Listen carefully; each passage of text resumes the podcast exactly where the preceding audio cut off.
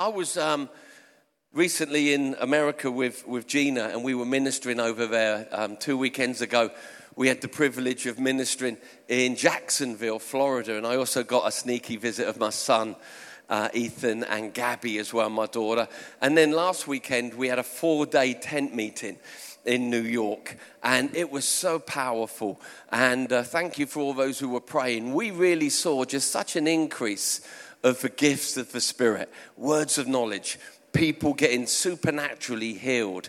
And uh, boy, you put me under a tent and I get kind of crazy. That's a perfect environment for an Andy. But we got back from that so thankful. Now, why am I saying that? Just to let you know where I've been, because some people said to me this morning, Oh, you're still in the church? Yes we're still here, but we pop away every now and then to do things. But I want to talk off of something that was on my mind on the plane. And I want to start today just a very small series of thoughts, just going to last three or four weeks, around the thought of pursuit. Specifically, I want to talk today on something called the pursuit of happiness. How many people have ever heard about the Pursuit of Happiness. Now, we know that it was a film, wasn't it, with Will Smith in The Pursuit of Happiness. But this statement was on my heart as I was traveling to the United States, which is quite relevant because the statement, The Pursuit of Happiness, comes from a document that the United States wrote to the King of England on July the 4th. They presented it, 1776. Now, that document, it wasn't a very nice document. I can say that now because I'm back in England. I had to watch my step when I was in America. And uh, it was interesting. When I started in the mornings, I started each message by going, Hey, how's your pursuit of happiness going? And some people got it, others didn't. But included in this document called the uh, Declaration of Independence was a statement about a person having a right to pursue happiness. And this thought really lodged into me on the airplane ride to America. I kept thinking, what a great statement. The pursuit of happiness. Now, let's be honest, we're all on a pursuit of happiness, aren't we? Is anyone on a pursuit of being miserable? Now, you may be miserable, but that's not your pursuit, right? We all have something within us. What is pursuit? A going after, a striving, um, a, a, a, a, running fast after something. Now, a little bit of history for those that didn't know. July the 4th, 1776, America sent a, a, letter or a declaration to the King of England because up to that point, America had been a colony, a plant, something that had come out of England and was under the government and the rule and reign of England until this day in 1776, where they gave something called a Declaration of Independence to the King of England and to England, that basically said, we are no longer under your rule and reign. We are no longer a part of your kingdom. We now choose autonomy and to be self governing as a nation. And it was that moment when America pulled away from being under the rule and reign and the government of England. There were a number of issues why. Some of them were tax issues. But a lot of the other issues, when you read the Declaration of Independence, were different reasons, some being claims of unfair treatment, uh, border control, and certain things. But in the middle of the Declaration of Independence, it makes this statement. And this statement was the one that I thought, man, that's really getting in my heart. It says, We hold, this is exactly as it's written in the Declaration of Independence, we hold these truths to be self evident that all men are created equal. We believe that, don't we? That they are endowed by their Creator, God, with certain unalienable rights. Now, this is the bit I want you to catch. that among these rights, every person created by God is entitled to life, liberty, and the pursuit of happiness. Isn't that an interesting statement to put in a legal document when you're leaving the uh, rule and reign of a nation. They said every person made by God has a legal, God given right to know life, to know liberty, freedom, and to be able to be on the pursuit of happiness. Now, without trying to annoy any Americans here, have we got any Americans here apart from my wife who's American? She won't get annoyed with me. We've got another American at the back. We've got a couple of dual citizens that are both English and American, so I can get away with this. But without trying to annoy anyone that's American who may be listening to the podcast also, when we talk about the Declaration of Independence, we talk about the moment where America said to England, We no longer want to live under your rule. Now, not comparing America to Adam, but it is a great similarity, a similarity to what happened in the Garden of Eden in Genesis. You see, Adam and Eve, and all of us in Adam and Eve, when you're born, you're born into Adam. When you're born again, you're born into Christ. Can you say amen? But all of us have a great, great, great, great, great, great, great, great, great, great, great, great granddad who's the same. We all find our heritage from Adam and Eve, who were created by God and positioned in the garden. Now, when God made Adam and Eve, and again, I'm not comparing the crime of Adam and Eve and the treason of Adam and Eve to that of America, you need to work that out and pray that through yourselves, all right? But what I'm saying is, Adam and Eve were made by God, and God created for them everything they needed to be happy. Do you believe that? Do you think God positioned them in a place of misery? No, absolutely not. God gave them everything they needed for perfect happiness. God gave them everything under His care that they needed for freedom and true liberty. And God provided everything for them that they needed for life, true life. But in the Garden of Eden, we see that the devil sneaks in and whispers in the ear of Adam and Eve that God is keeping things from them. The snake whispers in the ear of Eve, and then Eve whispers to Adam that there's a happiness that's better than what God can provide. How many of us know that's a lie? Come on, from the moment we could reason, we've all been on the pursuit of happiness, and we've all pursued happiness in many different directions, right?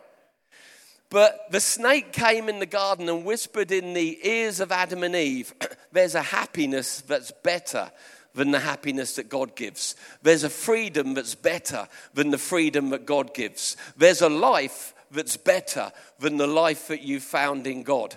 Now, the problem was Adam and Eve believed these lies, and we read about this in Genesis chapter 3, verse 6. It says, When the woman saw that the fruit of the tree was good for food and pleasing to the eye, the happiness that was being offered outside of God, and also desirable for gaining wisdom and happiness, she took some and ate it. She also gave some to her husband who was with her, and he, he ate it too. Then the eyes of both of them were opened and they realized that they were naked. So they sewed fig leaves together and made coverings for themselves. Now, beyond the fig leaves, the shame, the nudity, was this moment where actually, when Adam and Eve knew they shouldn't eat of that tree, God had been very clear. He'd said, Every tree in the garden is for you. He said, There's two trees you need to know about. One's called the tree of life in the tree of life is true happiness, true liberty, true freedom. But then God said, because He had to, to give man choice, He said, There's another tree called the tree of the knowledge of good and evil. A tree that says, I know better than God. There's things that I can get that are better than what God can give me.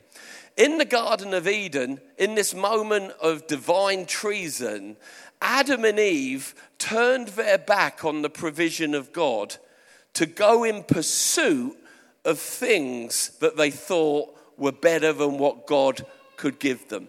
They ate the fruit of the tree of knowledge of good and evil. We could call that the tree of I know better than God. And the moment they ate of that tree, they stopped living the way God wanted them to live. They stopped experiencing life the way that God wanted them to experience life. They stopped enjoying happiness like God had planned for them to know happiness. And they gave away their liberty and their freedom to start an ongoing, never ending until Jesus pursuit for these three things life, liberty, and happiness. Now, I wanted to lay that, plat- that, that platform or that background so that we can, over the next couple of weeks, I'm going to do it in reverse order, speak of these three things. Today, we're going to speak about the pursuit of happiness. Next week, I'm going to speak about the pursuit for liberty and freedom. And then the final week, I'm going to speak on the pursuit of life. There may be another one after that. Let's see what happens when we get there, right? now, a pursuit began which was actually a sad pursuit because they moved from experiencing to pursuing.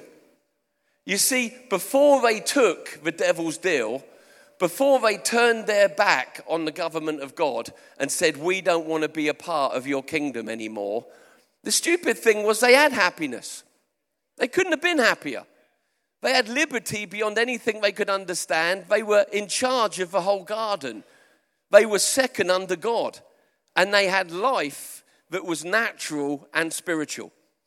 But because they were lied to, they gave up the experience of something for the pursuit of something. That's crazy, eh? When you're on a pursuit for something that you already had, but you just left it behind. So let's consider this. The lie that was spoken to them affected these three areas. And this pursuit has continued and continues till a person finds Jesus as Lord and Savior.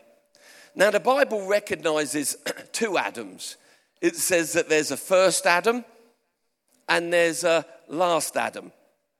But there's a fleshly Adam and there's a spiritual Adam. Like I said, we believe that when we're born naturally, we're born into the natural man, Adam, who was already spiritually dead from the moment he left the garden.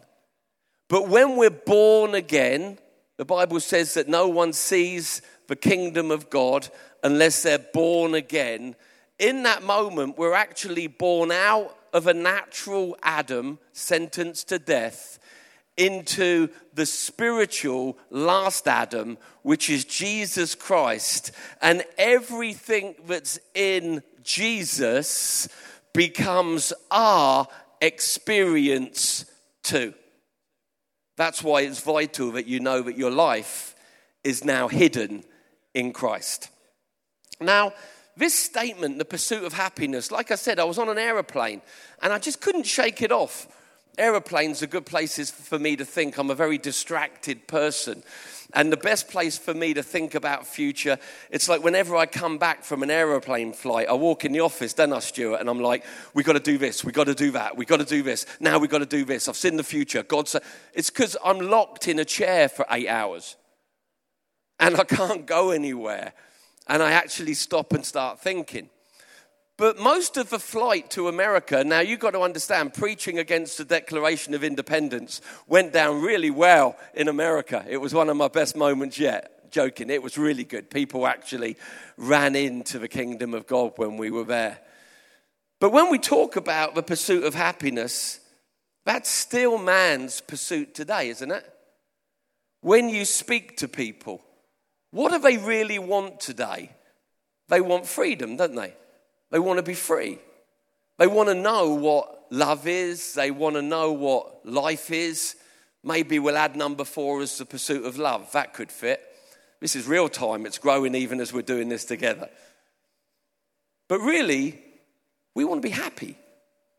Man has a craving in their fallen life to find true happiness. Yet again, just like Adam didn't realize he already had it in the garden. Do you know the sad thing today? Many Christians don't know that they have it again in Jesus.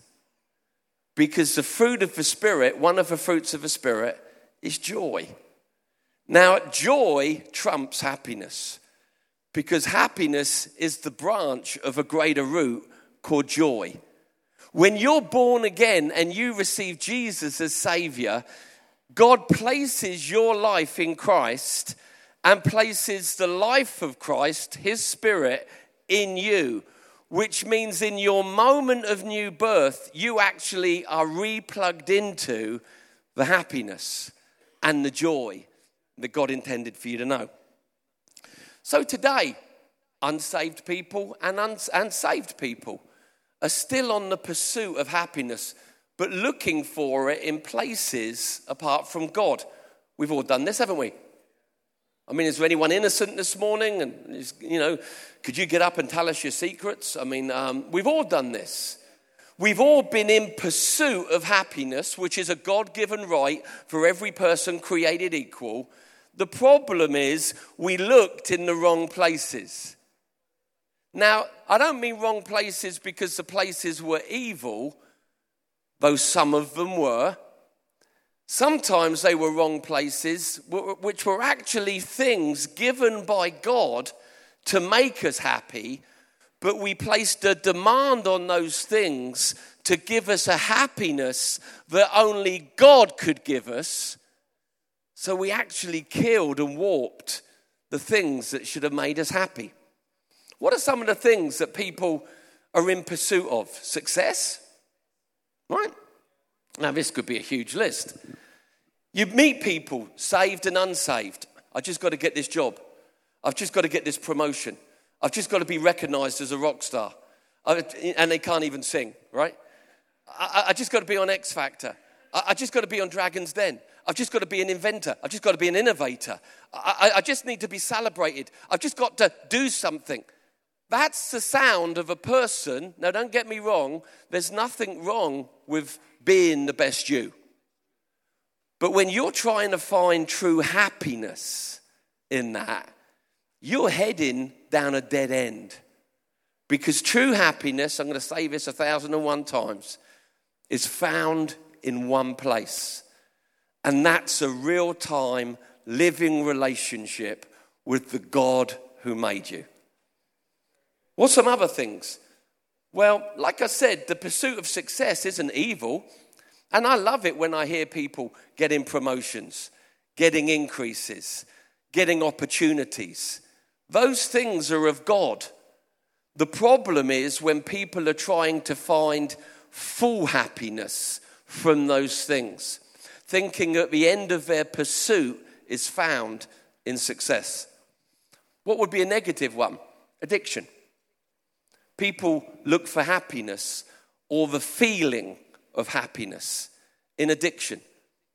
A bottle, a drug, one more drink, one more drug, one more high. And they experience an element of happiness, nothing like what God provides. He's the most high. Amen. But they experience for a moment a feeling of happiness from a drug or from alcohol. How many people know that feeling ain't there in the morning? There's another feeling that replaces it in the morning, and it certainly isn't happiness. But how many people do you know that I've known that are drinking and taking drugs from one drink to another, from one drug to another? And actually, the root of the problem is they don't feel happy and they feel that those things could give them happy.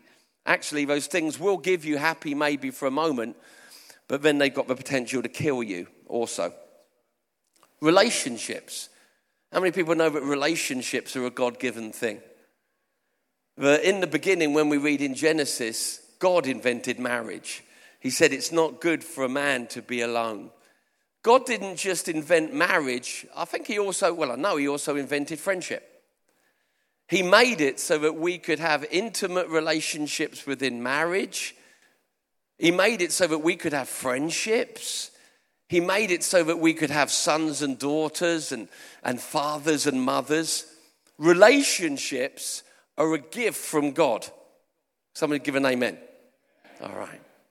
But what we've sometimes done in a pursuit of happiness is try to draw from earthly relationships something that they can't give, something that comes from God alone. There's a piece of the jigsaw of your life that is God shaped. and no other piece can fill it. You see, you were made to walk in relationship with God. But sometimes what we've done, and I've pastored now for about 26 years, and I've seen people get married, but then I've seen one of them or both of them try to suck out of the other person things the other person can't give because they're things that only a creator God can give. And instead of enjoying the relationship, they cripple it. They treat the other person like the answer to everything and, and just draw upon them beyond what they should draw and wonder why the relationship becomes unfruitful, warped, a chore, and they need help managing it. Why? Well, a number of reasons. Sometimes it's because one or both are being idiots, that's possible. But other times it's because there's things that your partner, that your friends, that your parents can't give you. Because they're things that God wants to give you from Him to you. Now, here's the good news when you get God in His correct place, you begin to draw correctly on the gift of relationships that He's positioned in your life. And they don't become warped, they become fruitful. Can you see the difference? Because now you're finding your deepest need in God and not in someone created in his image. And when you get God in his right place and begin to build a daily walk with the Lord, he gives you happiness beyond anything anyone could give you but what happens then is you step into your marriage, you step into your friendships, you step into your family relationships, and there's a healthy dynamic because you're not trying to get from that other person what they can't give. So, actually, finding your happiness in God brings blessing to every relationship in your life. Man, that list could go on. I know people who are trying to find their happiness in cars. Just one more car. Just one more car. I've got to have the Dukes of Hazzard car. Then I'll be happy. I've got to have Knight Rider. Then I'll be happy. I just need this new model of car. I need a car. The, the guy next to me got this car. If I could get that car. That's the sound of the pursuit of happiness. But again, what they're looking to is going to leave them disappointed because a car is an inanimate object. It can't give you the happiness that God wants to give. So that list could carry on. I think Jeremiah kind of really nailed this when he spoke about, I know this is one of Pastor Stewart's favorite verses, Jeremiah chapter 2 and verse 13. Because this isn't a new problem. This was a Adam and Eve problem that was a problem through the Old Testament and sadly is still a problem into the New Testament for many Christians that look to other things rather than God for true happiness. Now, this is what Jeremiah says in verse 13 My people have committed two sins or two crimes. Number one, they have forsaken me, the spring of living water. Number two, they've dug, they've dug for themselves cisterns, broken cisterns that cannot hold water. So, what's God saying through Jeremiah? He's saying, number one, people are still doing to me today what Adam and Eve did in the garden.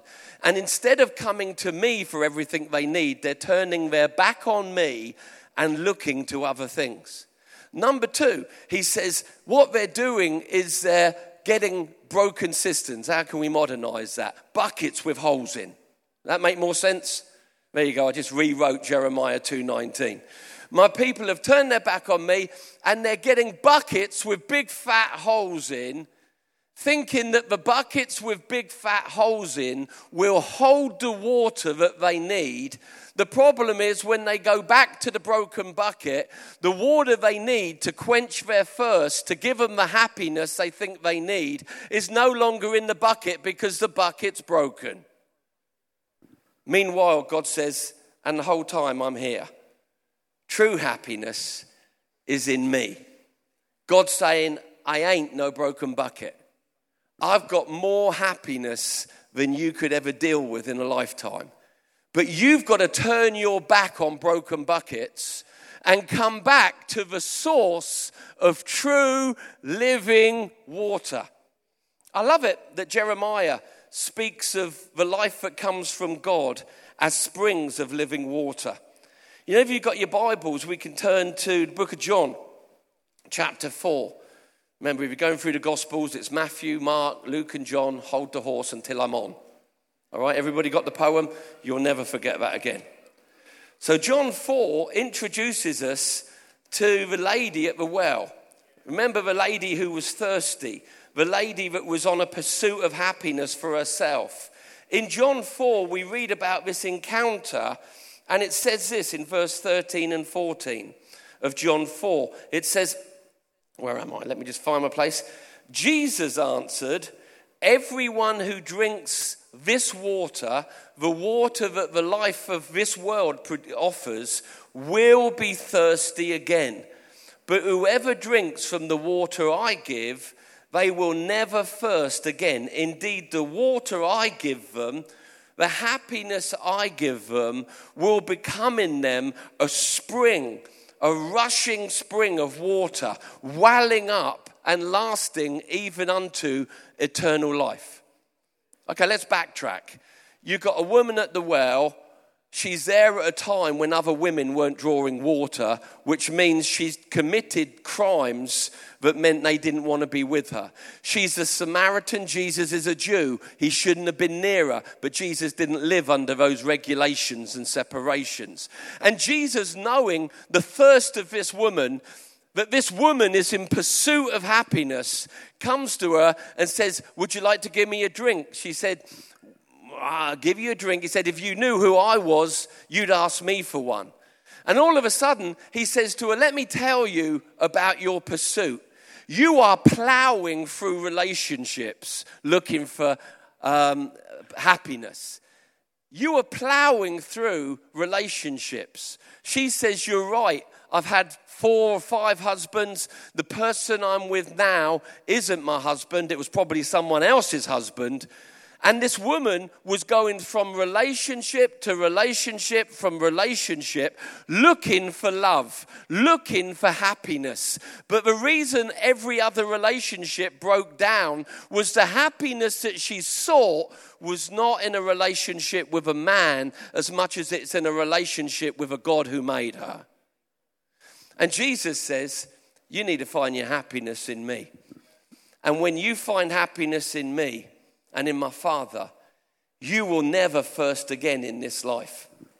We got to get our relationships in correct order. You know, when me and Gina got married 30 years ago in August, we got married. And uh, August the 21st, we had discussions about this and we spoke about this and we made a commitment to each other that for both of us, God would always be first and then the other person would be next. That's what she wanted, that's what I wanted. But in our relationships, there's no one like each other in our relationship, but both of us first God. First God. First God. Now, there's no bum deal here because it's first God and you get everything else that's left. See, when God's number one, He blesses everything else. When you find true happiness in God, everything else makes you happy like it was meant to make you happy. But we've got to come back to that place where we turn our backs on other broken buckets, come back to God and say, You are my pursuit of happiness. My pursuit of happiness ends with you. God, you've got the happiness that I need that isn't gone in the morning. You've got the happiness that my heart craves. God, I turn away from broken buckets, success, relationships, new cars, all of those things to bring you again to that place where you're number one. It's amazing. Like I said, when, uh, when you get Him in His correct place, He blesses everything else. I love the teachings of Jesus in Matthew 6. I love the teachings of Jesus throughout the whole Bible. But in Matthew 6, he gives this little, little ingredient that can change your life. You ready? Seek first. The kingdom, What kingdom? Rule and reign of God. And everything else that has the potential to make you happy, He will add to you. So, what do we do? We seek everything else, burn ourselves out, blow up relationships because we ignore what Jesus is saying. How about today we remind ourselves, now I'm coming back to God first. My greatest seek. Oh, wait a moment. What is it to seek? It's to pursue.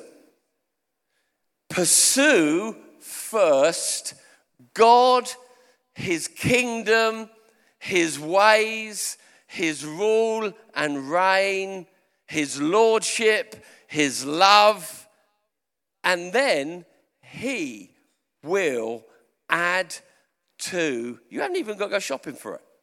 He will add to you the other things in life that make you smile. It's a good deal, right? Actually, when you open that up a little bit further, it says that Jesus firstly says this in bigger context Don't be like people that are unsaved. Don't be like pagans and heathens, he says. Don't be like people that don't know me. The band can come on up if they want. Don't let, be like people that don't acknowledge me as Lord because they seek things first. Come on, how many of you have watched your neighbors working hard, two jobs, three jobs, just to get a new car? Three jobs, four jobs to get another garage door because the person across the road got a new garage door. Four jobs, five jobs, no longer spending time with the wife that they married to spend time with.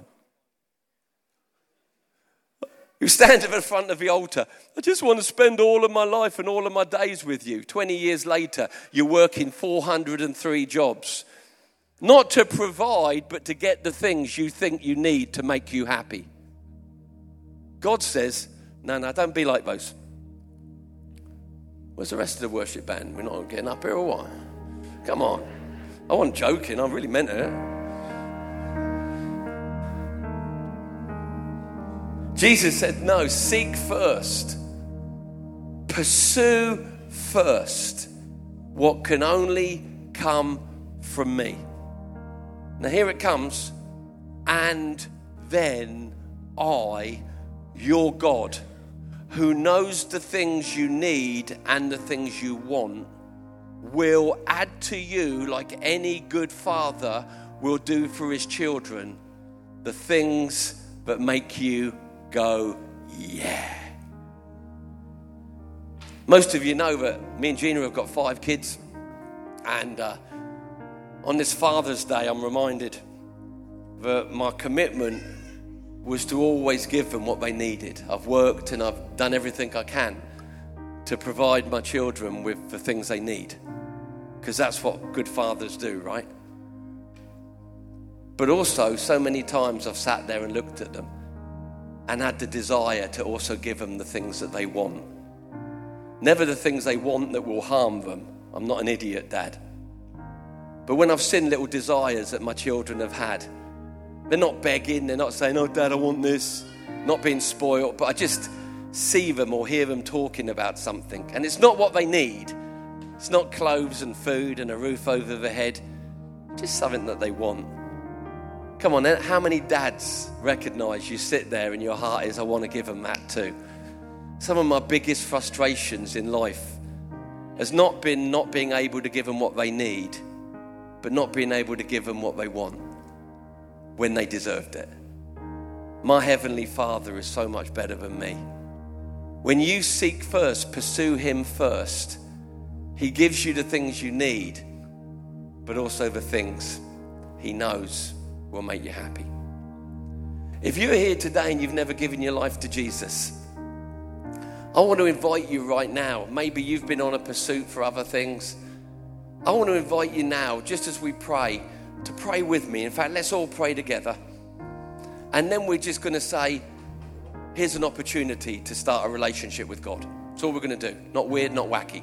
Let's just pray this together, church. Thank you, Heavenly Father, that Jesus Christ is your only beloved Son. And He died on a cross to repair what Adam and Eve did, to make a way for me to be born again and find new life in you. Jesus, I acknowledge you as Savior and I receive that new life. Amen. Just my every head's bowed, eye closed. If you prayed that prayer today because you've been away from God or you've never known God, I'm going to count to three and give you the opportunity to lift your hand. That's all I'm going to do. One, two, three. God bless you, sir. God bless you. There's two people. That's awesome. Well done. Takes a bravery, that does. Takes bravery, courage, that does. Well done. Well done. Anyone else? Anyone else? You don't have to. It's your choice. It's always your choice with God. Anyone else want to say, I'll give my life to Jesus? I'll give my life back to Jesus today. Fantastic. So excited for your response. Give us a couple of moments afterwards at that back corner. We want to give you a Bible and give you some stuff to help you on your way there. Welcome to the family. I love that. That's brilliant. Okay. We're going to stand now and just take a few minutes. Leave that where it is, that's okay. We're going to stand now and just take a couple of moments just to worship God. Would you stand with me? And I'm going to speak this over you first so that then you can take the table. The Lord bless you. I've had this written on the table. The Lord bless you and keep you. The Lord make his face to shine on you, be gracious to you. The Lord turn his face towards you and give you peace. Just lift your hands with me now. Father, forgive us for pursuing happiness in things outside of you. You are the source of happiness. God, we turn our backs on broken buckets and we make you our pursuit and the happiness that you give the pursuit of our life. Amen.